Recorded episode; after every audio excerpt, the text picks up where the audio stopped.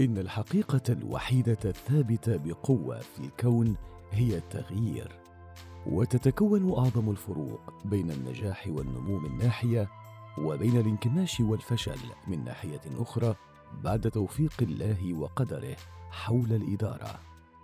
إنها الأساس لكل نواحي الحياة. تبدأ داخليا من إدارة الذات وتمتد خارجيا إلى إدارة الأعمال والكيانات. ولذلك فها نحن على موعد مع حلقة أسبوعية جديدة من المدير العربي Arabian Manager. وهي حلقات مهتمة بشتى نواحي الإدارة. يستضيفكم خلالها أحمد طمان مسلطا الضوء على موضوعات متنوعة تهمكم وذات تأثير على كياناتكم. حلقة اليوم. يسلط أحمد فيها الضوء على الديناصور والفراشة وعلاقتهم بظروف البلد الحالية. مع تمنياتنا لكم بمزيد من المتعة والاستفادة. هذه الحلقة برعاية مكتب ناصر الكنهل TSS for IT بسم الله الرحمن الرحيم. أهلا بيكم في حلقة جديدة من Arabian Manager عنوان حلقة النهاردة هيكون الديناصور والفراشة وعلاقتهم بظروف البلد الحالية. كتير من الشركات والمؤسسات والكيانات الاقتصادية عموما بمختلف حجمها وطبيعة نشاطها بتمر بحالة من التغيير أو عدم الاستقرار على مدار حياتها في سوق العمل. حاليا كتير من الشركات بتمر بحالة مشابهة في السوق السعودي. هي حالة طبيعية وصحية لأي اقتصاد مفتوح. أحيانا فوق وأحيانا تحت أحيانا الظروف تخدم الشركات وأحيانا تيجي شوية على الشركات موضوع النهاردة بيركز على الحالة ديت وهنحاول نجاوب على بعض الأسئلة اللي بتتكرر في كتير من ذهن الناس زي مثلا هل الوضع ده كارثي؟ هل الفترة ديت كارثية على الشركات؟ ولا الوضع جيد؟ إيه هي التصرفات والحلول اللي ممكن الشركات تفكر فيها؟ كل على حسب حجمه وحسب اللي يناسبه هل تسريح العمالة أو تقليل التكاليف من خلال تخفيض العمالة ممكن يكون أحد الحلول؟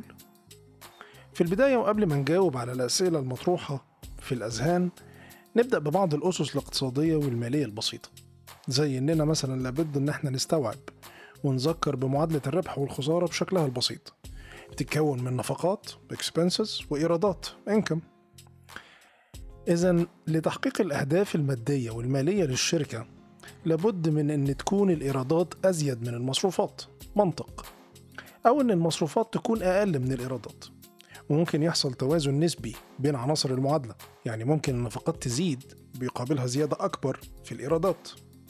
طيب ليه الأضواء كلها بتتسلط على تقليل النفقات بس وإن كان الأولى هو التركيز على زيادة الإيرادات؟ ده سؤال بيطرح نفسه. مش دي بس الغلطة الوحيدة ولكن أول ما بيتبادر إلى ذهن الشركات إنها تنتهج إنها تقلل التكاليف أو النفقات بتبدأ تفكر مباشرة في الاستغناء عن الموارد البشرية عن طريق إنها تسرح العمالة أو تقللها. طيب خلينا نبدأ الأول بإن إحنا نحلل إيه هو الوضع الحالي للبلد. الوضع اللي بيمر بيه السوق السعودي هو انكماش في الإنفاق سواء الحكومي أو الشخصي على السلع والخدمات. هل الوضع ده كارثي؟ نعم ممكن يكون كارثي على بعض الأشخاص والشركات وممكن يكون ميزة لبعض الأشخاص والشركات التانية. إذا هو الاختلاف ده طبقا لمنظورك أنت أو لمنظور الشركة إنما هي مش كارثة على طول الطريق أو ميزة على طول الطريق. مثال الحروب مثلا ربنا يبعدها عننا جميعا. ممكن تكون كارثة على أغلب الناس بس في نفس الوقت هي ميزة لتجار السلاح مثلا أو للناس اللي بتشتغل في المستلزمات الطبية. يبقى الموضوع بيتوقف على حسب نظرتك أنت أو على حسب نظرة الشركة. الجزء الأولاني من عنوان الحلقة الديناصور والفراشة وعلاقتهم بظروف البلد. الديناصورات في العصر الجليدي انقرضت واختفت وماتت مع إنها كانت كيانات ضخمة كيانات عملاقة كيانات قوية جدا. بس ما قدرتش تتكيف مع البرودة اللي حصلت في العصر الجليدي وبالتالي تفانت اختفت. في مثال تاني لفراشات اسمها بيستون بيتيولاريا الفراشات دي كانت موجودة في أوروبا وإنجلترا بلونين. لون غامق شوية ولون مشابه جدا لجذوع الأشجار. اللون الغامق كان سهل اصطياده لأنه كان سهل تمييزه وهو واقف على جذوع الأشجار. فالحيوانات اللي كانت بتاكل أو المفترسات اللي كانت بتاكل الحشرات كان أسهل لها كتير إنها تختار اللون الغامق وتاكله وبالتالي أعدادهم قلت كتير. بعد الثورة الصناعية حصل تلوث كتير من المصانع والأدخنة والأبخرة اللي بتطلع من المصانع أدى دوت لأن الأشجار بدأت تتغطى بلون غامق من الغبار ومن التلوث. اللون الغامق ده ساعد الفراشات الأغمق إنها تختفي. وخلى الفراشات اللي كانت لون جذوع الأشجار سهل أوي تمييزها وسهل إنها تتاكل. ده خلى أعدادها تقل. نلاحظ إن حصل اختلاف شديد في ظروف البيئة أدى لاختلاف كبير جدا. الميزة اتقلبت عيب والعيب اتقلب ميزة. الشاهد من القصة إن إذا كان حجمك كبير قوي أو إذا كان حجمك صغير قوي قدرتك على التكيف واتخاذ القرارات السليمة لما الظروف المحيطة بيك تتغير هو حلقة الوصل ما بينك وما بين الحياة تاني. وإلا فأنت معرض للانقراض والانكماش وإنك تختفي تماما. طيب إزاي الشركات تتعامل مع الوضع الحالي؟ في أكتر من تصرف وأكتر من فكرة هنحاول نسلط عليها الضوء مع بعض في الحلقة ديت. على المستوى التسويقي مثلا أسهل الحلول وأولها اللي بيتبادر للأذهان هو إن أنت تخفض هامش الربح شوية عن طريق إن أنت تعمل تخفيضات عروض خصومات إلى آخره. الفكرة مش غلط بس ده مش الحل الوحيد. في حلول تانية ممكن إنها تدعم الفكرة دي زي مثلا إن أنت تعيد صياغة حزمة المنتجات الباكجينج بغرض استهداف شريحة سوقية ذات مستوى دخل أقل. زي إن أنت تقدم منتجات أصغر في الحجم أو جايز أقل في الوزن مع ثبات مستوى الجودة. أو إن أنت ممكن تفصل بعض الخدمات المكلفة عن السلعة وتخليها بمقابل منفصل عن السعر الأساسي. زي مثلا إيكيا مجموعة كبيرة مشهورة بتشتغل في الأساس المنزلي أساسها السويد تبادر إلى ذهنها إنها تقلل شوية التكلفة بتاعة سعر بيع المنتج عن طريق إنها تفصل خدمتين كانوا أساسيتين في وقتها خدمة التوصيل وخدمة التركيب. واستعانت عنهم بإن الزبون اللي هيشتري المنتج ممكن يكون في المنتج كتالوجات تقدر تشرح له بالتفصيل إزاي يركب هو بنفسه المنتج وبالتالي أنت مش محتاج حد من المؤسسة أو الشركة إنه يجي يركب لك المنتج اللي انت هتشتريه وبالتالي انت وفرت الخدمة ديت وشلتها من على السعر. خدمة التوصيل قالت لك تعالى بعربيتك وخد انت المنتجات بنفسك. مفيش داعي ان إحنا نوصلها لك لحد عندك. مع الاعتبار بان الخدمتين دول ما زالوا موجودين جوه ايكيا لو انت مستعد تدفع مقابل ليهم. يبقى سعر المنتج حاجة زائد سعر خدمة التوصيل حاجة زائد سعر التركيب حاجة تانية. وبالتالي هو استهدف شرايح مختلفة من الزباين اللي رايحين يشتروا أساس منزلي. أيبس مجموعة من الفنادق اللي بتستهدف محدودي الدخل مثلا. أيبس عشان تقلل سعرها شالت بعض الخدمات زي مثلا إنها قالت إن خدمات الغرف عند الطلب زي إن مش لازم يكون الفندق في مسبح خاص بيه بس ممكن ياخد خدمة المسبح من فندق يكون ملاصق ليه مثلا. وبالتالي الفكرة في إن أنت تفصل بعض الخدمات المكلفة عن سعر السلعة بغرض إن أنت تستهدف شرايح تانية من الزباين. العكس على فكرة ممكن يكون حل برضه بإن أنت تقدم خدمات إضافية مجانية للمستهلك. زي مثلا إن أنت تعمل له تسهيلات في السداد إذا كان الشركة موقفها من السيولة كويس. أو إن أنت تمدد فترات الضمان أو الصيانة دي كمان ممكن تكون حلول في الفترة الحالية. طيب على المستوى الإداري مهم جدا إنك في الفترة دي تحفز فريق العمل وتحفز فريق البيع خصوصا بشكل موضوعي. يعني تزود العمولات على التحصيل أو ممكن إنك تفكر في إعادة صياغة العمولات الخاصة بالبيع. ممكن بغرض تحريك أصناف راكدة أو تحريك أصناف أنت عارف مقدما إن فيها ربحية أكتر من غيرها. ممكن تزود المنافسة الداخلية اللي هي ال internal competition ودي زي مثلا إن فريق من بيبسي يكون بينافس فريق من 7 أب وإن الاتنين يكونوا بينافسوا فريق من ميريندا مع العلم إن التلاتة في شركة واحدة اسمها بيبسي كولا. فكر في التسويق الإلكتروني ال digital marketing كبديل موجه ممكن يكون جيد جدا بدل من الوسائل التقليدية. اعمل حملات تسويقية على ال social media استعمل الإيميل استعمل الرسائل النصية ال SMS الطريقة دي أكثر فاعلية وهتستهدف عملاء مباشرين. بدل ما أنت بتعمل mass media بتنشر إعلاناتك للكل الناس اللي هتستفيد والناس اللي مش هتستفيد. هنخصص حلقات جاية بأن إحنا نتكلم أكتر عن ال digital marketing. ولكن فكر فيها كبديل. إذا كانت المنتجات بتسمح فكر كمان في إن أنت تبيع من خلال متاجر إلكترونية. اعمل موقع إلكتروني وفكر إنك تبيع فيه أو إن أنت تعرض منتجاتك في مواقع تسويق زي سوق دوت كوم أو حتى أمازون. ده جنبا إلى جنب مع المنافذ التقليدية اللي أنت بتبيع فيها. وعيد تقييم التجربة ديت بعد فترة. مفيش ما يمنع كمان إن أنت تعمل اندماجات تسويقية في مجالات متكاملة. يعني اخرج بره الصندوق فكر إن أنت لو شركة شاي مثلا أو قهوة فكر إن أنت تسوق مع السكر الناس اللي بتنتج سكر أو الناس اللي بتنتج تمور. فكر إنك تتعاون معاهم في التسويق أو فكر حتى في إنك تتعاون معاهم في إن أنتوا تعملوا باكج مع بعض. الأمثلة على كده كتير.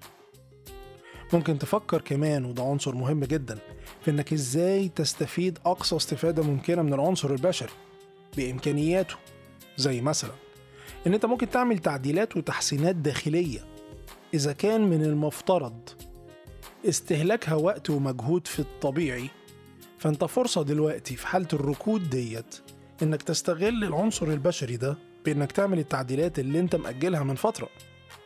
زي مثلا إن أنت تزود التدريب الداخلي إن أنت تدرس وتحسن وتطور الإجراءات الداخلية بتاعتك اللي هي الدورة المستندية. ودي كمان هنخصص لها حلقات. إنك تعمل دوكيومنتيشن إنك تسجل وتدون إجراءاتك. دي مفيدة جدا في تبادل الخبرات والمعرفة من فريق عمل لفريق عمل تاني. أما لو هنيجي لنقطة تقليل النفقات في عناصر كتيرة ممكن نتكلم فيها زي إن أنت تبدأ تفكر في البيئة.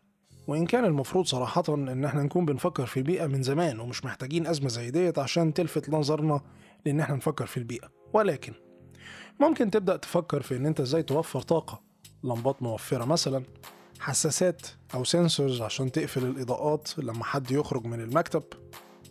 ممكن إن أنت تفكر في الأوراق المعاد تدويرها. ممكن تفكر في أدوات توفير المية. ممكن تنشر ثقافة الوعي بالترشيد بين الموظفين. فكر كمان في التطور التكنولوجي. فكر في إنه إزاي أستعمل التكنولوجيا في إني أوفر اتصالات مكالمات تليفون فاكسات إلى آخره.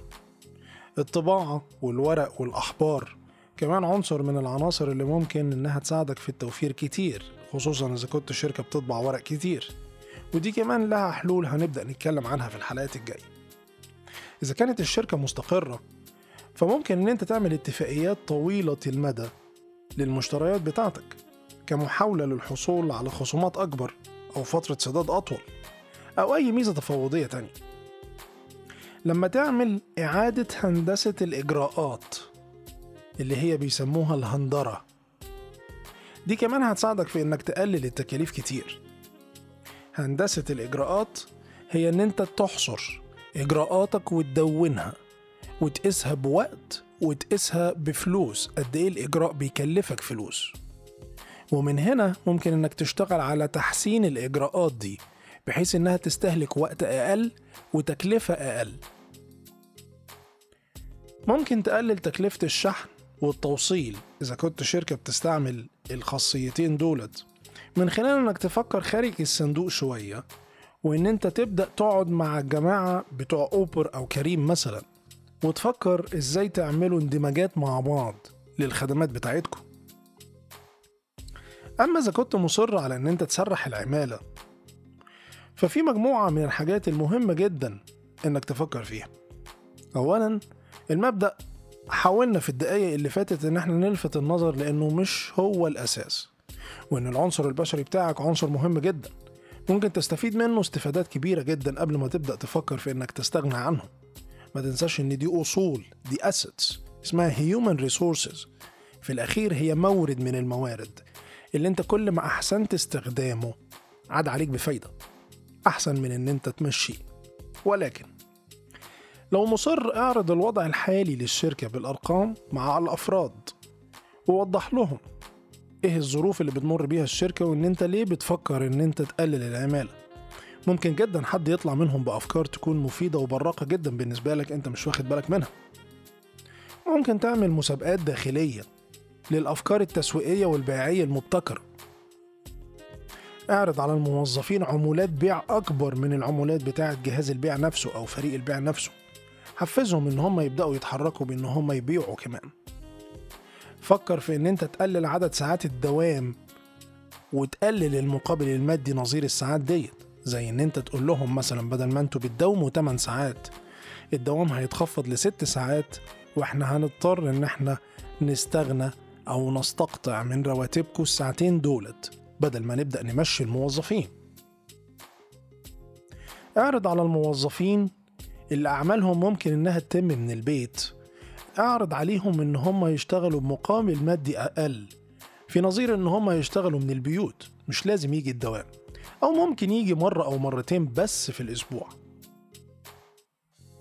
قد تكون أحد الأفكار أجازات نص شهرية أو شهرية بالتبادل مع فرد آخر ممكن يحل محلك. إذا كان لابد من التسريح النهائي حاول إيجاد أبواب رزق ليهم. فكر في إن أنت تستعمل علاقاتك ومعارفك في إن أنت توجد لهم فرص بديلة. ده هيزود الانتماء بتاع الجماعة اللي هيمشوا وكمان الجماعة اللي موجودين. مش هيحسوا إن أنت بتستغنى عنهم وبإنك بتبيعهم مثلا. بلغهم قبل قرارك بالاستغناء عنهم بفترة كافية عشان يبدأوا يدوروا على بدايل.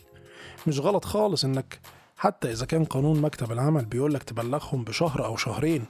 مش غلط خالص إنك تبلغهم قبلها بأربع أو خمس شهور إذا كنت بتفكر جديا في التسريح. اعمل حفلة واشكرهم كلهم. واديهم هدايا مناسبة لأن هم دول اللي سندوك طول الفترة اللي فاتت. في نهاية الموضوع الخلاصة إن الربح بيتحقق بأساليب عديدة. ركز في أهمها وإن هو يكون زيادة الإيرادات بدل ما أنت بتفكر بس في إنك تقلل النفقات. العنصر البشري هو مورد من الموارد المهمة جدا. فكر أكتر من مرة قبل ما تستغني عنهم. وعيد التفكير في كيفية تعظيم الاستفادة منهم فكر في التكامل مع كيانات اقتصادية أخرى واعمل شراكات غير تقليدية تحقق استفادة للطرفين. Win to win situation.